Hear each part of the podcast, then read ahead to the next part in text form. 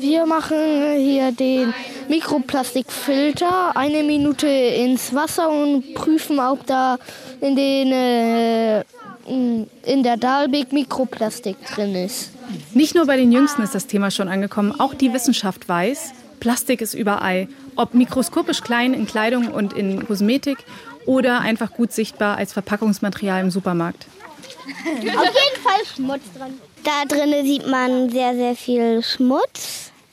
Und ich bin jetzt sehr, sehr gespannt, ob da Mikroplastik drin ist oder nicht. Und ich hoffe, dass da kein Mikroplastik drin ist. Synapsen. Synapsen. Ein Wissenschaftspodcast von N D R Info. Plastik ist ein Problem, denn Plastik kann Stoffe tragen, die erheblichen Einfluss auf unseren Körper haben.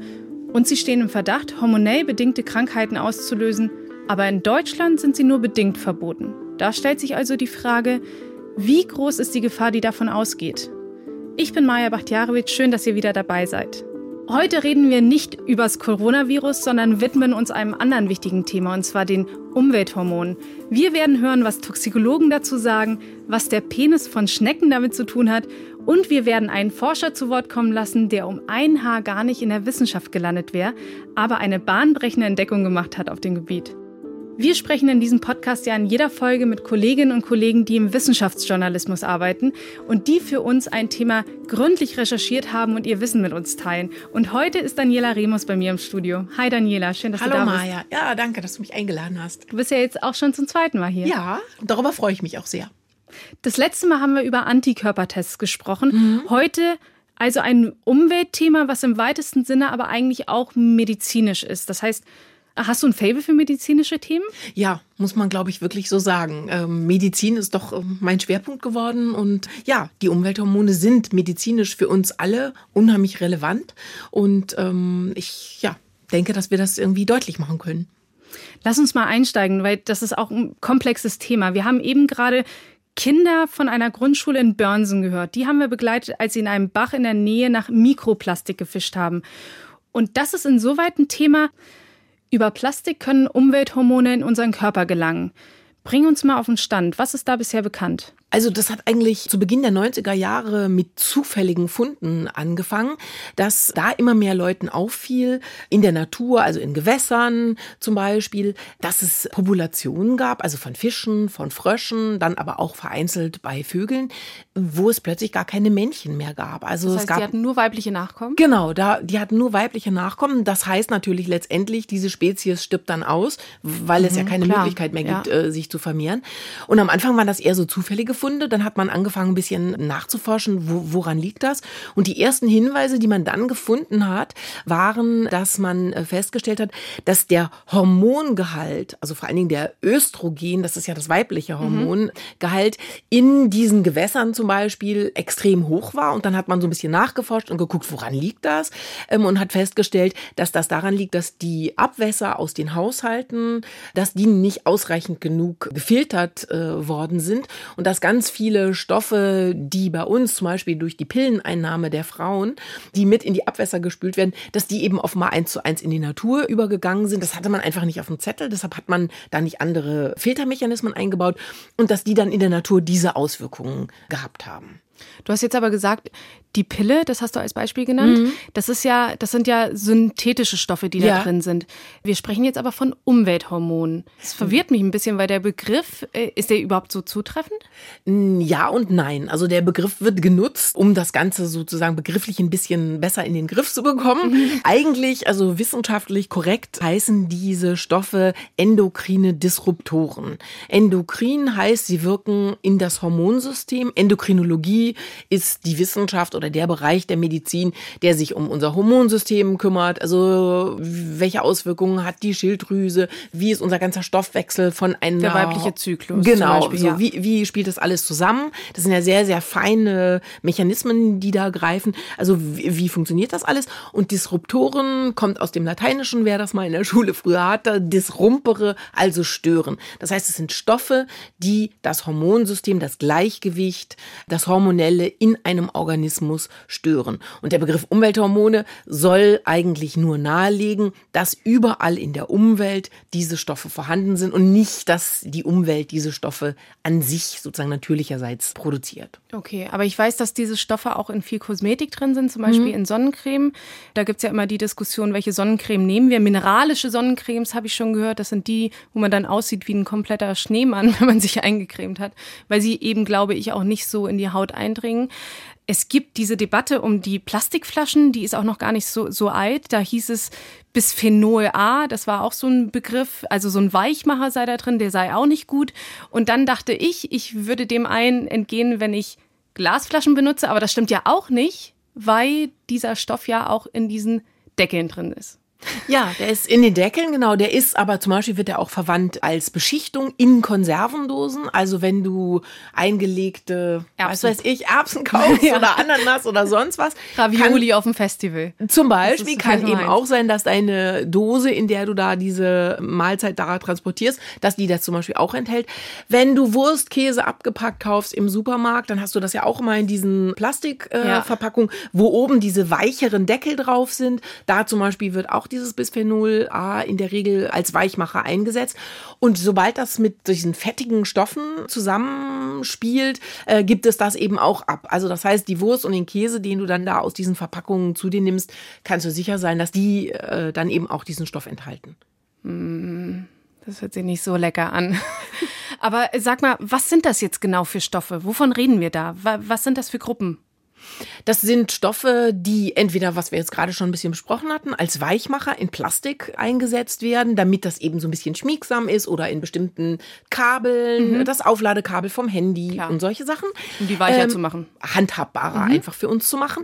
Dann gibt es Stoffe, die der Kosmetik zugesetzt werden, damit die antibakteriell, also das sind sogenannte Biozide, damit die antibakteriell äh, sind. Also wenn du die tausendmal deine Cremedose aufmachst, damit du mit den Fingern reinpatscht, damit diese Bakterien da drin keine Chance haben.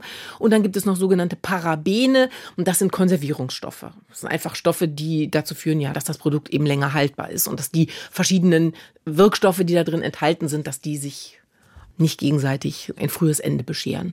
Und in dem Diskurs hören wir auch oft das Wort Mikroplastik. Wie stehen denn diese beiden Begriffe zueinander? Also ist Mikroplastik gleich Umwelthormon? Nicht, nein, oder? Nein, muss es nicht sein. Nein, nein. Okay. Es gibt eben Plastikprodukte, die diese Umwelthormone enthalten, aber es muss nicht zwangsläufig sein. Und das gleichzusetzen, zu sagen, in Mikroplastik sind immer Umwelthormone drin enthalten, das ist so nicht stimmig. Und was können diese Umwelthormone konkret bewirken?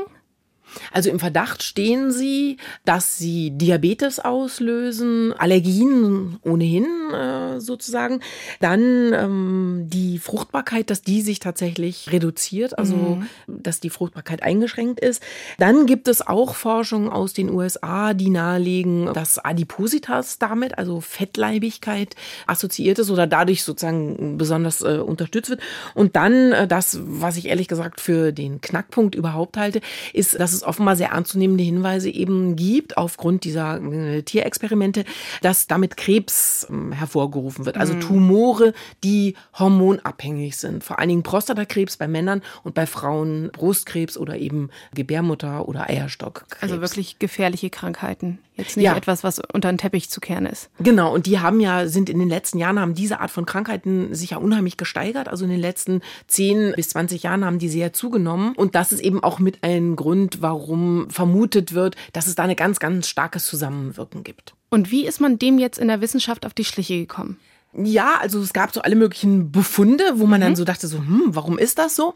Und in Deutschland ist es eigentlich so, dass wir diese Erkenntnis vor allen Dingen einem Forscher verdanken, der Anfang der neunziger Jahre die ersten, durch Zufall aber muss man wirklich sagen, Untersuchungen durchgeführt hat. Der wollte eigentlich auch überhaupt nicht in der Wissenschaft bleiben. Der hatte eigentlich Bio studiert, also Biologie, weil er Lehrer werden wollte auf Lehramt und musste dann eben im Rahmen des Studiums am Ende dann diese Arbeit schreiben und hat dann daran gesetzt, und hat plötzlich etwas festgestellt, von dem niemand wusste, dass das in dem Sinne existent ist. Und dann hat er mit seinem Doktorvater ausgehandelt, oder mit seinem dann zukünftigen Doktorvater ausgehandelt. Er sagt, okay, ich mache weiter, aber dann will ich dieser Sache auf die Spur gehen. Und der heißt Jörg Ullmann, der sitzt mittlerweile in Frankfurt und dort ist er eben als Biologe, als Professor für Biologie arbeitet der. Und der hat sich eigentlich jetzt sozusagen zu einer der Koryphäen, vor allen Dingen in Deutschland, entwickelt, der wirklich da die wissenschaftlichen Nachweise führen kann. Ich habe den besucht in Frankfurt und der hat mich, es gibt da jetzt ein ganz neues Gebäude, ist erst vor drei, vier Jahren oder so fertig geworden, ist das größte Tierhaus offensichtlich, was es für akademische Einrichtungen in Deutschland gibt. Und der hat mich da durchgeführt und hat mir sozusagen über seine Forschungen berichtet. Aber du musst mir erzählen, was hat er entdeckt? Ja, das äh, wirst du jetzt ja gleich hören. Ich würde vorschlagen, wir gehen jetzt mit auf den Besuch in dem Tierhaus in Frankfurt. Ja, gerne, nimm mich, nimm mich mit. Das ist das größte Tierhaus einer deutschen Universität.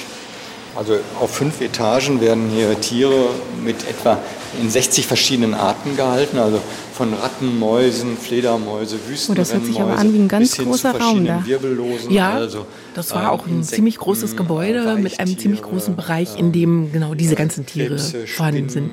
Ah, okay, das heißt, da sind tatsächlich überall Tiere, das kann man sich dann so angucken und da sind Aquarien und so. Ja, genau, aber ähm, er hat mich natürlich nur in die aquatische Ebene geführt, mhm. weil das eben für seine Forschung wichtig ist. Oh, und da bin ich gespannt, was er jetzt erzählt. Die sogenannte aquatische Ebene, wo die ganzen Aquarien untergebracht sind, da sind wir ganz unten, damit, wenn was passiert, das Wasser nicht noch durch das ganze Tierhaus läuft, über die verschiedenen Etagen. Mhm. Dann sind ah, wir eben in den Fahrstuhl gestiegen. Wir mhm. waren relativ weit oben, drittes oder viertes Stockwerk, glaube ich. Und dann sind wir ganz runtergefahren in den Keller. Ins zweite Untergeschoss. Genau, mhm. tiefer geht's dann nicht mehr. So, dann gehen wir mal hier rum. Das ist ja ein langer Weg, den ihr da gelaufen seid. Ja, also wir mussten erstmal da runterfahren und dann ähm, ist es eben so, da ist ein ganz langer Gang, wie man sich das vorstellt, fensterlos natürlich und dann sind da lauter Räume und jeden Raum, den du aufmachst, dahinter hörst du ein riesen Geglugger mhm. und du siehst irgendwie Aquarien überall. Wie in so einem Film. Ja. Ja, jetzt hört man das ein bisschen mit dem Geglucker und es ist wirklich so laut. Ich bin nicht mit dem Mikro extra an ein einzelnes Aquarium rangegangen, sondern die, die gesamten Räume sind dann davon erfüllt. Okay, das heißt, wir sprechen aber von Meerestieren. Nee, auch Süßwassertiere. Also, aber äh, insgesamt Wassertiere. Wassertiere, ja. Das ist eine Schnecke, mit der wir auch äh, endokrine Disruptoren getestet haben und die wir dann anschließend zu einem O E C D-Standardtest entwickelt haben. Das heißt, das ist heute ein standardisierter, weltweit eingesetzter Test für die Chemikalienbewertung. Und diese Schnecken sind besonders empfindlich gegenüber diesen hormonähnlich wirkenden Substanzen. Ja, das, das heißt, sind die Schnecken, an denen er diese ersten Forschungen auch gemacht hat. Und die hat er mir da gezeigt. Und die sind eben wirklich winzig. Also die sind kleiner als der aber man, kleine Fingernagel. Okay, man kann sie aber sehen. Also sie, ja, sie sind, du, du siehst okay. sie aber eben eher so pünkelchenmäßig. Also okay. wenn du die wissenschaftlich untersuchen willst, musst du das natürlich richtig mit Mikroskopen, mit einer hohen Auflösung machen. Ja, und diese kleinen Schnecken sind es eben auch gewesen, an denen er seine ja wirklich sehr wegweisende, bahnbrechende äh, Entdeckung gemacht hat. Und mhm. zwar war es so, ich hatte das ja eben schon kurz gesagt, der wollte eigentlich Lehrer werden und hatte gar nichts mit wissenschaftlichem Arbeiten äh, so im Sinn. Und er sollte dann einen Schneckenatlas mit erstellen und musste also dazu bestimmte Schneckentypen untersuchen und genau aufschreiben, äh, was kennzeichnet die, was charakterisiert sie. Eine sehr große Sisyphus-Arbeit, genau, aber ich stelle es mir sehr lustig vor. War wohl, glaube ich, auch eher so ein bisschen eine dröge Arbeit. Ja. Und da hat er eben dran gesessen und eines Tages hat er da sich sehr gewundert bei dem, was er da betrachtet. Ich erinnere mich noch daran, das war im November neunzehnhundertachtundachtzig, äh, präparierte ich so eine Schnecke und auf einmal sah ich, äh, es ging an dem Tag darum, das weibliche Geschlechtssystem zu dokumentieren unter dem Mikroskop, äh, dass ich ein Weibchen hatte, das einen Penis hatte.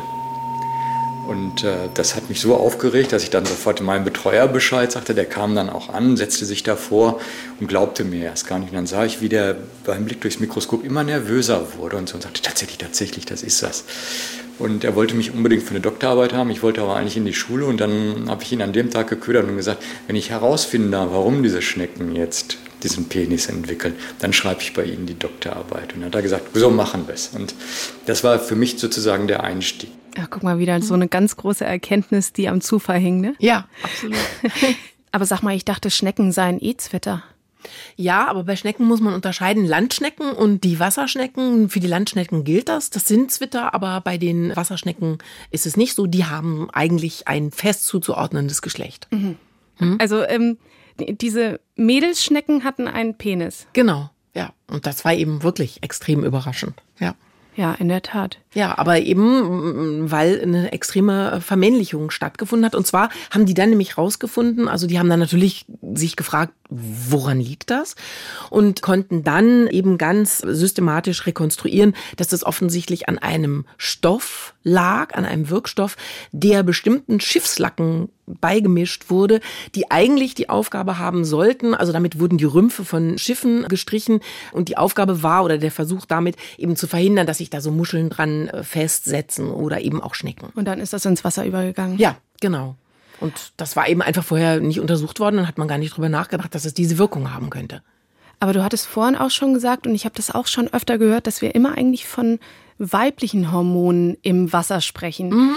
Jetzt haben diese weiblichen Schnecken aber einen Penis bekommen. Das heißt, die wurden ja dann eher männlichen Hormonen ausgesetzt. Oder verstehe ich das miss? Also das war eben dieser spezielle Fall, den er untersucht hat. Da war es eben so, dass dieser Wirkstoff, der diesen Schiffslacken zugesetzt worden ist, dass der diese Vermännlichungsprozesse zur Folge gehabt hat. Aber das, was damals überhaupt Anfang der neunziger Jahre, warum man überhaupt auf das gesamte Thema kam, mhm. Mensch, was sind denn da eigentlich für Stoffe in der Umwelt?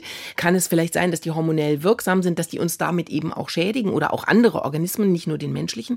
Da ist es eben so gewesen, dass man in der Regel eben diese Verweiblichungen festgestellt hat, mhm. weil diese Stoffe eben sehr, sehr viel präsenter sind. Das sind diese Punkte, über die wir gerade eben schon mal einmal ganz kurz gesprochen haben, machen wir ja bestimmt gleich nochmal systematisch. Mhm. Also dieses Bisphenol A, diese ganzen Weichmacher, diese Konservierungsstoffe, die ganz vielen Produkten, wie auch zum Beispiel eben Sonnencreme, zugesetzt werden oder die in den Wasserkochern sind, die in den Plastikflaschen sind. Und das sind alles Stoffe, die eben suggerieren, ich bin das weibliche Hormon Östrogen und die diese Irritationen sozusagen auslösen. Und diese Schiffslackgeschichte, was Oehlmann rausgefunden hat, war eben eine ganz spezifische, da ging es, und das ist wirklich auch was Besonderes gewesen, da fand eben diese Vermännlichung statt. Ich muss gestehen, Teile deiner Aussage verunsichern mich gerade ein bisschen, weil wenn ja. ich höre, dass es Stoffe gibt, die so massiv auf meinen Körper oder auf mein hormonelles System einwirken, dann wird mir ein bisschen mulmig. Ich würde das sofort verbieten. Wenn mich jemand fragt, ich würde sofort verbieten. Verboten sind sie ja aber nicht.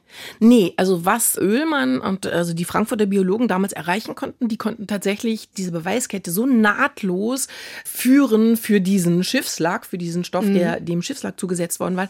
Dieser Stoff ist verboten worden. Den gibt es okay. nicht mehr. Seit zweitausenddrei ist der in der E U verboten worden. Das heißt, da waren sie erfolgreich damit? Da waren sie erfolgreich, okay. aber eben, weil es gelang, wirklich wissenschaftlich eine eins zu eins Kausalkette mhm. herzustellen. Verstehe. Und das ist ja immer das, was gewünscht wird, wenn du sagst, ja, ich vermute, es gibt ernsthafte Hinweise, das, das ist zu wenig. Also die Politik will natürlich, und das kann man ja auch sehr gut nachvollziehen, eindeutige Beweise haben und in wissenschaftlichen Kontexten und gerade in solchen Bereichen, wo viele Faktoren möglich sind, dass sie bestimmte Reaktionen hervorrufen, ist das natürlich häufig schwierig, wirklich eine eins zu eins Kausalität herzustellen. Mhm. Und dann hast du diese ganzen Probleme, die wir gerade mit diesen Umwelthormonen im Moment zum Beispiel, was die Gesetzgebung in der E U angeht, auch tatsächlich haben. Aber ich finde es tatsächlich kritisch, dass wir Stoffe, von denen wir eigentlich noch gar nicht wirklich sagen können, wie sehr sie auf unseren Organismus einwirken und was sie eigentlich zur Folge haben und wo das alles hingehen kann, dass wir die trotzdem schon benutzen. Das finde ich tatsächlich unverständlich. Ja, aber das ist ja so ein Fakt, der in ganz vielen Zusammenhängen immer ja. wieder. Also ich, ich will den jetzt nicht unterstützen und will nicht sagen, ich finde das gut, so überhaupt nicht. Aber das ist halt ja das, was wir in ganz vielen Zusammenhängen immer wieder erleben. Also es gibt bestimmte technologische Entwicklungen und dann wir, werden diese Stoffe benutzt und hinterher fragt man sich dann so, was haben wir jetzt eigentlich gemacht?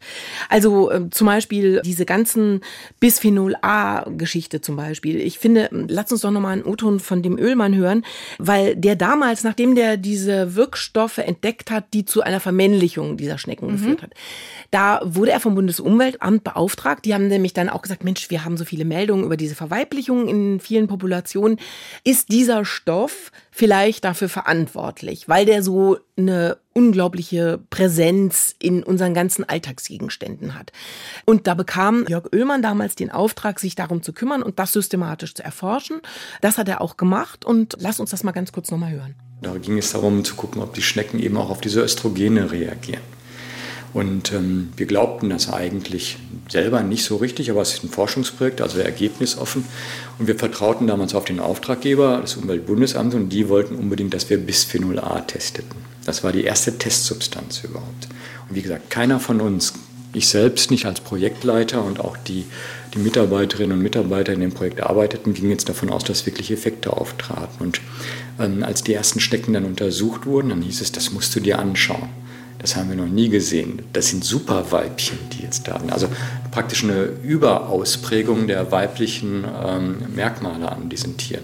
Die Weibchen hatten also stark vergrößerte Drüsen, produzierten mehr Eier. Und bei einigen war das so sch- schlimm, dass die wirklich zerrissen wurden von ihren eigenen Geschlechtsprodukten. Also das hört sich tatsächlich für mich an wie ein schlechter Horrorfilm. Oh Mann, platzende Schnecken. Genau. Wird da irgendwas unternommen, dass diese Stoffe verboten werden sollen? Seit neunzehnhundertneunundneunzig läuft ein Verfahren mhm. in der E U, wo versucht wird, also erstens Anhaltspunkte dafür zu finden, welche von diesen ganzen Stoffen, über die wir hier sprechen, das sind ja sehr unterschiedliche, sind Konservierungsstoffe, sind Stoffe, die tatsächlich, also sogenannte Biozide, die ähm, Bakterien fernhalten sollen, mhm. also die sozusagen steril, hygienisch, sauber wirken sollen. Oder eben diese Weichmacher, um so mal drei Klassen sozusagen mhm. zu benennen, wie diese Stoffe wirken können. Also dass auf der einen Seite tatsächlich einfach erstmal wissenschaftliches Material zusammengetragen werden soll. So, um was handelt es sich eigentlich? Welchen Präparaten sind die zugesetzt? Was können sie bewirken oder welche Hinweise haben wir, dass sie das und das bewirken können? Das läuft seit neunundneunzig und jetzt seit zweitausendneun gibt es ein richtiges Gesetzgebungsverfahren, dass die versuchen wollen, zum Beispiel dieses Bisphenol A, was äh, Jörg Ullmann eben beschrieben hat, was er an dieser Schnecke im Auftrag des Bundesumweltamtes getestet hat und was zu dieser ganz krassen Verweiblichung, zu dieser extremen äh, Superweibchen-Ausprägung geführt hat. Dieses Bisphenol A vor allen Dingen steht ja eben im Verdacht, ganz massive Wirkungen auch auf den Menschen zu haben. Also auch da wird darüber spekuliert, ob zum Beispiel die sinkende Spermienqualität bei Männern, die nachweisbar ist mhm. in den letzten zehn, fünfzehn, zwanzig Jahren, ob die vielleicht damit zusammenhängt auch. Und da sind die eben gerade dabei, alle Aspekte zusammenzutragen und versuchen, da zu einer Gesetzgebung zu kommen. Es gibt aber Länder, denen das auch einfach alles viel zu lang geht. Also zum Beispiel Frankreich, die haben einfach Produkte mit diesem Bisphenol A zum Beispiel auch schon verboten. In Deutschland ist es so, dass dieser Stoff lediglich in Babytrinkflaschen ah, verboten guck, okay. ist. Mhm. Und alles andere ist aber noch machbar. Aber wenn ich mich nicht täusche, ist das auch in verschiedenen Kinderspielzeug ja, drin, ne? Genau. Das ist eben wirklich überraschend, aber eben, ja, überraschend ist eigentlich viel zu harmlos. Mm. Der Begriff, das ist wirklich nicht nachvollziehbar. Ich ahne, wohin die Reise geht. Ja, also ich meine jetzt hier Jörg Ullmann ist natürlich zum Beispiel mm. total stinkig und auch ganz viele, die endokrinologische Vereinigung in Deutschland, die sind natürlich alle, die finden das unfassbar und die argumentieren so, dass sie sagen, ja, wir haben hier einfach mit einer ganz exzessiven und sehr effektiven Lobbyarbeit es auch eben ja. zu tun von Seiten der Industrie, die die ganze Zeit eben versuchen nachzuweisen, ja, nun, aber so schlimm ist es nicht und ihr habt hier Hinweise. Man aber darf sicherlich auch nicht vergessen, dass es viele Leute gibt, die oder Unternehmen gibt, die da ziemlich viel Kohle mitmachen, ne? Ja, das natürlich auch. Und dann ist natürlich aber auf der praktischen Ebene, wenn man jetzt versuchen will, sozusagen äh, die Argumentation pro Industrie zu führen, ja, wenn du plötzlich deine ganzen Trinkflaschen nicht mehr rausgeben kannst, Coffee-to-go-Becher, Kosmetik, also es ist ja wirklich ein schier endloses ja. oder kaum zu überschauendes Feld, Shampoo, Zahnpasta, Sonnencreme, aber auch Körpercreme, alles, also Schminke auch. Also dann, dann setzt sich natürlich für die auch sofort die Frage oben auf den Plan so, was machen wir denn jetzt? Auf welche Stoffe weichen wir aus? Dann musst du die ganze Forschung anschmeißen, dann hast du sicherlich im Zweifelsfall... Dauert. Ja, das dauert, das du kostet. Hast Zeitverlust, du hast vor allen Dingen finanzielle Klar. Verluste. Äh, so, und da ist es eben einfach so, dass man da auch nicht ran will, denke ich. Das kann man schon sagen. Aber wie argumentieren denn die Kritiker? Ja, die äh, halten sich vor allen Dingen fest an den Grenzwerten. Also ein Punkt in dieser ganzen Diskussion, äh, in dem Versuch, da Grenzwerte festzulegen und eben auch bestimmte Stoffe zu verbieten, ist eben, gibt es Höchstgrenzen, die äh, noch vertretbar sind oder eben auch gar nicht? Müssen also die quasi fest- die Frage der Konzentration. Die Frage der Konzentration mhm. in den Stoffen. Und das ist genau der Punkt, wo die Kritiker einer Verbotsregelung ansetzen und sagen, nee, also das ist ja alles irgendwie völlig überzogen, was hier im Moment geforscht gefordert wird von, von Leuten wie äh, Jörg Oehlmann. Und ähm, derjenige, der sich da eigentlich jetzt, möchte ich sagen, so ein bisschen an die Argumentationsspitze gesetzt hat, der da sehr pro Industrie argumentiert, das ist Daniel Dietrich. Der ist Toxikologe an der Universität in Konstanz. Und mit dem habe ich auch gesprochen. Und lasst uns doch mal reinhören, was der dazu sagt. Wir sind seit zig Millionen Jahren gegenüber diesen Fremdstoffen exponiert, also auch den natürlichen Stoffen. Und unser System und unser Körper hat sich dazu adaptiert, das heißt, er kann mit solchen Fremdstoffen umgehen. Oder in anderen Worten, er kann auch mit synthetischen Stoffen umgehen. Da ist kein großer Unterschied. Ja, also er sagt eben, diese Stoffe gibt es eben halt auch in der Natur. Mhm. Und wo ist jetzt das Problem? Phytoöstrogene, wenn man will, aus Sojaprodukten beispielsweise oder Bisphenol F aus dem Senf, auch die können an diese Rezeptoren binden. Und entsprechend ist natürlich unser System ausgelegt, dass es mit solchen Schwankungen umgehen kann. Was meint er damit, sich an die Rezeptoren binden? Also auf den Zellen sitzen Rezeptoren, die den Hormonen sozusagen sagen, hier, ihr könnt kommen und... Ähm, wo sie sich andocken. Genau, wo die andocken können und ihr könnt uns jetzt beeinflussen in unserer Entwicklung, weil diese Geschlechtshormone, wenn die an diese Zellen andocken, dann bringen die ganz viele Prozesse in den Zellen überhaupt okay. erst sozusagen in Schwung. Und er sagt, ja, also ob du das jetzt aus so einem synthetisch gewonnenen Stoff hast oder eben, wie das zum Beispiel eben auch im Soja ist, in Sojaprodukten, das ist äh, völlig egal. Das bedeutet, im Körper, organisch betrachtet, ist das gar kein Unterschied. Wenn ich jetzt so einen Stoff auch intus habe oder in meinem Körper nachweisen kann, heißt das nicht, dass ich gefährdet bin oder irgendwie einer Vergiftung unterliege oder einer Veränderung unterliege und auch meine Kinder nicht. Und es geht natürlich darum, wie viel von dem Stoff ist vorhanden. Und das ist ein altes Prinzip, das gilt immer noch, egal wie man es dreht, dass halt einfach die Menge des Stoffs tatsächlich die Wirkung schlussendlich ausmacht. Okay, ja. Das heißt im Endeffekt sagt er, die Dosis macht das Gift. Genau. Und wenn das nur so ein bisschen ist äh, mit diesen hormonell wirksamen Substanzen, dann äh, bringt das sozusagen die, die Systeme auch nicht aus der Balance. Also ich muss gestehen, ich finde das gar nicht so abwegig, weil der Mann ist ja Toxikologe. Also mhm. er ist ein Fachmann auf seinem Gebiet und wenn er das so sagt, klingt das für mich erstmal okay. Ja, allerdings muss man eben, ich wusste das ja auch vorher nicht, das hat mir Jörg Oehlmann alles erklärt, was aber das Hormonsystem angeht, das ist eben anders. Also mhm. das funktioniert einfach anders. Das ist insgesamt ein System, wo sehr viel niedrigere Dosen, zumindest nach Meinung der Endokrinologen und eben auch vieler Biologen, wie zum Beispiel eben von Jörg Oehlmann, wo ganz andere Mengen sozusagen wirken. Also der Daniel Dietrich ist Toxikologe und da ist das völlig richtig. Das heißt ja, der beschäftigt sich mit Stoffen, die für uns schädlich, giftig sind. Also tatsächlich einen Knockout irgendwann äh, zur Folge haben. Aber auf das Hormonsystem kann man offenbar diese Herangehensweise nicht übertragen. Da passiert was ganz anderes und das hat Jörg Oehlmann mir dann eben auch nochmal erklärt. Für einen klassischen Schadstoff, einen Umweltschadstoff, ist es so, dass, dass man ähm, normalerweise als Mensch ja diesen Schadstoff gar nicht äh, im Körper drin hat. Erst wenn man diesem Schadstoff ausgesetzt wird, nimmt man ihn auf. Dann muss eine bestimmte Schwelle, eine bestimmte Konzentration überschritten werden, damit dieser Schadstoff dann eine Wirkung hat. Und das ist bei den Hormonen oder hormonähnlich wirkenden Substanzen grundsätzlich anders, weil unser Körper nutzt ja bereits seine eigenen Hormone und diese endokrinen Disruptoren, die das Hormonsystem beeinflussen, wirken auf die gleichen molekularen Zielstrukturen, also auf die Rezeptoren wie unsere eigenen Hormone. Das heißt, auf den schon vorhandenen Gehalt, natürlichen Hormongehalt, setzt bereits das erste aufgenommene Fremdstoffmolekül, das in den Körper eindringt, etwas obendrauf. Und unser Hormonsystem funktioniert so, dass es sich selbst reguliert. Das heißt, wenn wir selbst zu viele Hormone produzieren, wird anschließend die Hormonproduktion wieder abgesenkt. Ist es zu wenig, wird sie hochgefahren. Das heißt, es gibt einen Regelmechanismus. Und in den wirken jetzt diese Fremdstoffe hinein. Wenn ich also sehr wenig von diesen endokrinen Disruptoren aufnehme, dann kann es sein, dass die sozusagen unter der Wahrnehmungsebene des Körpers bleiben, bildlich gesprochen, und eine Wirkung, eine zusätzliche Wirkung zu den natürlichen Hormonen haben, die ich als endokrine Disruption, als Störung des Hormongleichgewichts wahrnehme. Nehme ich dagegen sehr viel auf, dann kann dieser Prozess unterbleiben, weil der Körper bildlich gesprochen das dann mitbekommt und gegenregulieren kann, also die eigene Hormonproduktion etwas runterfährt. Aber wie das hormonelle System funktioniert, ist ja jetzt nichts Neues. Da gibt es doch bestimmt auch schon irgendwie Regulierungen beziehungsweise schon äh, Richtlinien dazu. Ja, allerdings muss man ganz ehrlich sagen, ist eben auch diese ganze endokrinologische Forschung ist eine relativ junge Wissenschaft. Mhm, und äh, das ist, ähm, da gibt es einfach auch also immer mehr Erkenntnisse natürlich, aber auch innerhalb der Medizin zum Beispiel ist das ein Bereich, den manche doch ein bisschen mit spitzen Fingern anfassen und so, ja, okay, die gucken und so, aber man weiß da einfach noch nicht sehr lange so viel darüber.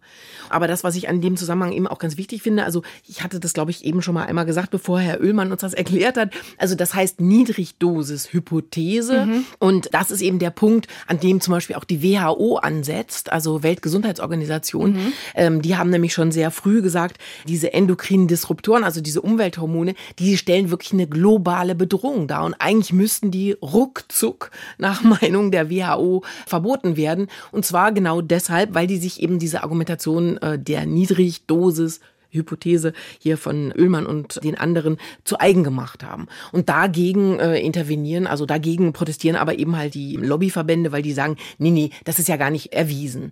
Und der Punkt, warum die sozusagen diese Verknüpfungen abweisen, ist, ähm, darüber hatten wir noch nicht gesprochen, dass alle Beweise, also alles, worüber wir jetzt gesprochen haben, sind ja Erkenntnisse, die man aus Tierversuchen gewonnen hat. Mhm. Und die sagen, tja, was ihr da an den Tieren nachweisen könnt, das mag ja sein, das bestreiten wir auch gar nicht, aber warum sollte das für den Menschen wirken?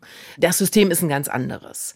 Und ja, deshalb bestreiten die, dass man das so eins zu eins auf den Menschen übertragen kann. Also erstmal finde ich die Aussage, eine globale Bedrohung, schon ziemlich krass. Mhm. Und wenn das die W H O sagt... Ja, ist deutlich. Ja. Das ist ziemlich deutlich. Dann haben wir natürlich die Lobbyisten, die dagegen wirken. An Tierversuchen mhm. wurde das alles nachgewiesen. Ja. Und jetzt sagt der Toxikologe, die, das, was in Tierversuchen nachgewiesen ist, sei nicht eins zu eins übertragbar auf den Menschen? Ja. Genau, das ist die Haltung und das ist natürlich ein bisschen komisch. Du stutzt auch ja, schon, sehe ich. W- w- warum, warum machen wir dann Tierver... Also, ja. Das verstehe ich nicht. Nee, ist auch, also finde ich, in dem Sinne nicht zu verstehen, weil genau was du, glaube ich, was dir gerade durch ja, den Kopf ja, geht, ja. so wie das du guckst. Ein ganz kleines bisschen baff, genau. ja. ähm, Ist ja das, also alle unsere Medikamente, was auch immer, äh, also eine der ersten, nachdem du das im Labor getestet mhm. hast, die Wirkstoffe, um zu gucken, wie äh, solche Wirkstoffe in Organismen, in lebendigen Organismen wirken, was sie dort auslösen, da ist das bei uns der absolute Regelfall, dass wir das an Tierversuchen zunächst durchprüfen. Was sagen denn die Biologen dann dazu? Die sagen natürlich, dass das funktioniert, weil genau, äh, sie sagen, Tierversuche in anderen Kontexten funktionieren auch. Frage ist natürlich auch auf ethischer Ebene, äh, mm. äh, was, was wäre die Folgerung oder ja. daraus? Möchte die Mensch, Industrie jetzt... Menschenversuche meinst eben, du, oh nee. Ernsthaft, ja. ähm, äh, wer stellt sich bereit? Genau, wir machen jetzt mal mit euch hier Menschenversuche. Also das ist ja in diesem Zusammenhang überhaupt gar nicht denkbar. Und vor allem, wenn man das Beispiel mit den platzenden Schnecken kennt, ja. ähm, ich bin da raus. Ja, ich eben. Also machen. Überhaupt nicht sozusagen nachvollziehbar als Argumentation. Und darüber hinaus, ähm, das äh, sagte ja Jörg Oehlmann eben auch, ist es so, dass das Hormonsystem ein Bereich ist, der, wenn du sozusagen die Evolution dir anguckst, die ganzen Entwicklungen, etwas ist, was unheimlich, er sagte das so schön, so konservativ mhm. ist. Also da hat sich unheimlich wenig geändert. Und ähm, es ist eben auch nicht so, dass man sagen kann, das Hormonsystem des Menschen funktioniert komplett anders als das Hormonsystem innerhalb von Mäusen zum Beispiel. Das heißt, das hat sich nicht so weit auseinandergeentwickelt. Genau, ja. Also im Gegensatz beispielsweise zu dem Gehirn, wo, wo wir ja einen ganz anderen Entwicklungsprozess dann eben hinter uns haben, eine ganz andere Form von Ausdifferenzierung zwischen verschiedenen Gattungen auch. Und das ist beim Hormonsystem eben offenbar nicht der Fall. Und das ist eben auch die Grundlage dafür, warum Biologen, Endokrinologen da ganz massiv sind und sagen, das geht eigentlich überhaupt gar nicht, dass das bei uns noch verboten ist und dass diese Stoffe eigentlich noch überall präsent sind. Du sagst überall präsent. Wie ist das denn in der Medizin, frage ich mich. Weil ja. da gibt's viel Plastik, da gibt's viel Einweg. Hm. So, da muss es steril sein. Hm. Äh, wie wird das Thema da behandelt? Eigentlich gar nicht wird das Thema behandelt. Also ich denke, das ist ein Thema und das, genau wie du gesagt hast, Infusionsbeutel, diese ganzen mhm. Schläuche, Tita. Katheter, ja. also alles Mögliche, ohne ginge es überhaupt gar nicht. Aber da ist es kein wirkliches Thema. Es gab jetzt eine Habilitationsschrift, die eingereicht worden ist von einer äh, Forscherin, die geforscht hat auf einer Intensivstation, in der Kinder, also Säuglinge, die Herzprobleme haben, die da eben auch operiert werden. Und die hat genau geguckt und genau untersucht, wie hoch sind die Werte, wie hoch ist die Belastung der Kinder, wenn die mit diesen herkömmlichen Produkten äh, behandelt werden, wo vor allen Dingen eben diese ganzen Weichmacher drin sind. Und wa- was passiert, wenn man äh, Alternativprodukte benutzt? Denn mhm. es gibt Alternativprodukte, aber die sind am Markt natürlich nicht so vertreten. Okay. Und natürlich ist es auch noch eine Kostenfrage, genau. Ja. Aber da gibt es unheimlich wenig, da passiert kaum was. Und die Frage, die du mir gerade gestellt hast, habe ich dieser Forscherin damals auch gestellt, als ich mit der geredet habe und gesagt, ja, aber warum? Das müsste doch, müssten doch alle wissen. Ja. Und warum gibt es da gar keine Arbeitsgruppen, Interessen von Krankenhäusern und so weiter? Und da hat sie gesagt, ihr Eindruck ist schlichtweg, die sind so damit beschäftigt, was du eben sagtest, dass die Sachen steril sind, dass es schnell geht, dass sie mhm. die richtige Diagnose stellen, dass die die Leute rechtzeitig operieren. Also die sind sozusagen von diesen anderen Themen so besetzt, dass das für sie eine nachgeordnete Bedeutung hat. Das wäre wahrscheinlich einfach ein viel zu großer Klotz, um das parallel nochmal zu beackern. Aber ich denke mir, man geht ins Krankenhaus, um, um gesund zu werden und wird dann aber irgendwie solchen Stoffen ausgesetzt. Das ist auch so ein bisschen im Widerspruch. Ja, also finde ich auch auf jeden Fall. Und als ich mich darum kümmerte und so ein bisschen eben nachforschte, habe ich eben festgestellt, wie gesagt, es gibt diese eine Dame in Süddeutschland, die jetzt dazu gearbeitet hat. Dann gibt es noch einen Kinderarzt ähm, in Wien, der eine Zeit lang in einem Hospital, also Krankenhaus dort auch gearbeitet hat, der dafür zuständig war als Chefarzt und der auch auf den Kinderintensivstationen, für die er zuständig war, auch dafür gesorgt hatte, dass da nur noch Präparate benutzt werden, also Produkte, die diese Alternativweichmacher enthalten. Aber da zum Beispiel haben wir eben auch ein Problem, hat er mir ganz offen auch gesagt, dass er sagte, ja, aber da gibt es zum Teil dann auch nicht solche Untersuchungen darüber, wie schädlich vielleicht diese Weichmacher mhm. auf einer anderen Ebene sind. Also im Prinzip muss man sagen, ganz viele Fragen, die das einfach noch offen sind. Viel mehr Forschung, ne? Ja, genau, aber um diese Forschung dann durchzuführen, müsste sehr viel Geld in die Hand genommen werden und es müsste ein wirkliches Interesse daran geben, da was zu verändern. Und das äh, scheint mir im Moment äh, nicht besonders ausgeprägt zu sein. Und diese Alternativprodukte, von denen du sprachst, woraus sind die dann gemacht? Das ist auch aus Kunststoff oder eben Plastik, aber die haben einfach andere Weichmacher, andere synthetisch-chemische Verbindungen, die ihnen zugesetzt sind. Okay, das, das heißt offenbar gibt es eine Alternative. Es gibt Alternativen, ja, aber die sind offenbar nicht so zahlreich am Markt und da sie nicht so zahlreich am Markt sind, sind sie eben auch noch teurer. Mhm. Und wie gesagt, da gibt's aber eben Überlegungen, was mir dieser Kinderarzt berichtete, dass er eben auch sagte, ja, die sind einfach auch noch nicht so sorgfältig untersucht worden. Also die Frage steht durchaus auch im Raum, sind diese Weichmacher, auch wenn sie nicht die Effekte hervorrufen, die wir jetzt von den anderen Weichmachern kennen, mhm. sind die aber vielleicht anders gelagert und äh, bringen uns dann eben auch Verstehe. Probleme. Und wenn ich mich als Verbraucher jetzt ein bisschen loslösen will von diesen ganzen Prozessen, die viel kosten und die lange dauern, mhm. wie kann ich mich denn schützen? Es gibt eine Möglichkeit äh, im Moment, das ist eine App, die du dir auf dein Handy laden kannst. Das okay. ist aber das Einzige, was ich äh, weiß, sozusagen, wa- was wirklich was bringt. Die heißt ToxFox. Die hat der B U N D entworfen, weil die nämlich eben auch extrem unzufrieden damit sind, dass dieser ganze Gesetzgebungsprozess mm. ja, das kann ich mir vorstellen. Sich jetzt schon ja. seit äh, zehn, je nachdem wie man es betrachtet, zwanzig Jahren hinzieht und einfach nichts da, zu, die nicht zu Potte kommen. Und diese App kannst du dir kostenlos runterladen und die ist super praktisch. Damit gehst du in den Laden, du willst dir neues Shampoo kaufen und dann hältst du das einfach an diesen Barcode, der ja auf allen Produkten angebracht ist und scannst das und ähm, dann bekommst du von denen die Auskunft, da sind hormonaktive Substanzen drin äh, oder eben auch nicht. Und dann kannst du, hast du eine Handlungsanweisung oder also eine Handlung, einen Handlungsratschlag, muss man ja eigentlich sagen. Mhm. Und kannst dann eben das Produkt trotzdem kaufen, weil du es so toll findest und das die Marke ist, auf die du schwörst oder was weiß ich. Oder du sagst dir eben, nee, darauf verzichte ich.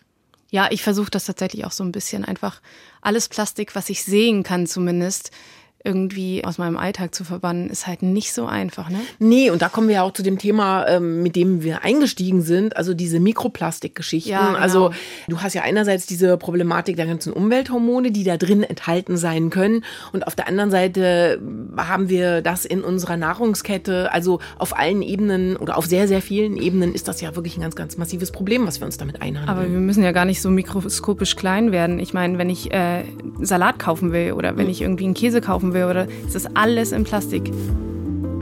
Also bei mir bleibt hängen, Umwelthormone sind überall und es muss noch viel mehr Forschung passieren. Mhm. Und auf politischer Ebene muss noch viel mehr diskutiert werden und wir brauchen auf jeden Fall Lösungen und Richtlinien. Ja, auf jeden Fall gesetzliche Regelungen, würde ich auch sagen. Vielen Dank, dass du da warst. Ja, ich danke dir, dass du mich eingeladen hast. Und vielen Dank an euch, dass ihr dabei wart. Die nächste Folge unseres Synapsen-Podcasts findet ihr nächste Woche hier am Freitagnachmittag, zum Beispiel in der A R D-Audiothek oder auf ndr.de slash synapsen, dann mit meiner Kollegin Lucy Kluth.